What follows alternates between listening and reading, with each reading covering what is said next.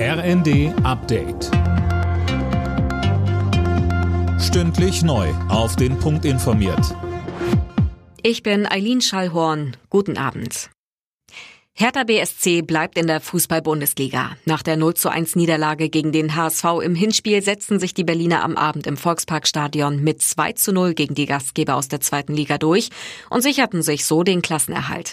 Hertha-Coach und H S V-Clublegende Felix Magath sagte bei Sky zum Sieg im Relegationsdrama: Darüber freue ich mich natürlich. Auf der anderen Seite ist natürlich auch ein bisschen schweres Herz dabei, dass ausgerechnet ich mitgeholfen habe, den H S V nächste Saison nicht in der ersten Liga zu sehen. Nach N R W bahnt sich jetzt auch in Schleswig-Holstein eine schwarz-grüne Landesregierung an. In beiden Ländern wollen C D U und Grüne morgen in die Sondierungen starten. Im Norden sollen sogar schon am Mittwoch die Koalitionsverhandlungen beginnen.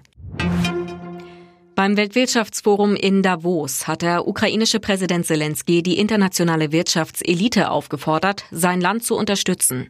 Vor allem auch beim Wiederaufbau nach dem Krieg. Alena Tribold. Partnerstädte oder auch Unternehmen sollen quasi die Patenschaft für zerstörte ukrainische Städte, Regionen oder auch ganze Wirtschaftszweige übernehmen und beim Wiederaufbau helfen, sagte Selenskyj, der per Video zugeschaltet war. Von der Politik forderte er außerdem erneut einen Importstopp von russischem Öl. Auch Deutschlands Wirtschaftsminister Habeck sprach sich in Davos erneut dafür aus und appellierte an die ungarische Regierung, dem zuzustimmen. Budapest blockiert das E U-Vorhaben aktuell.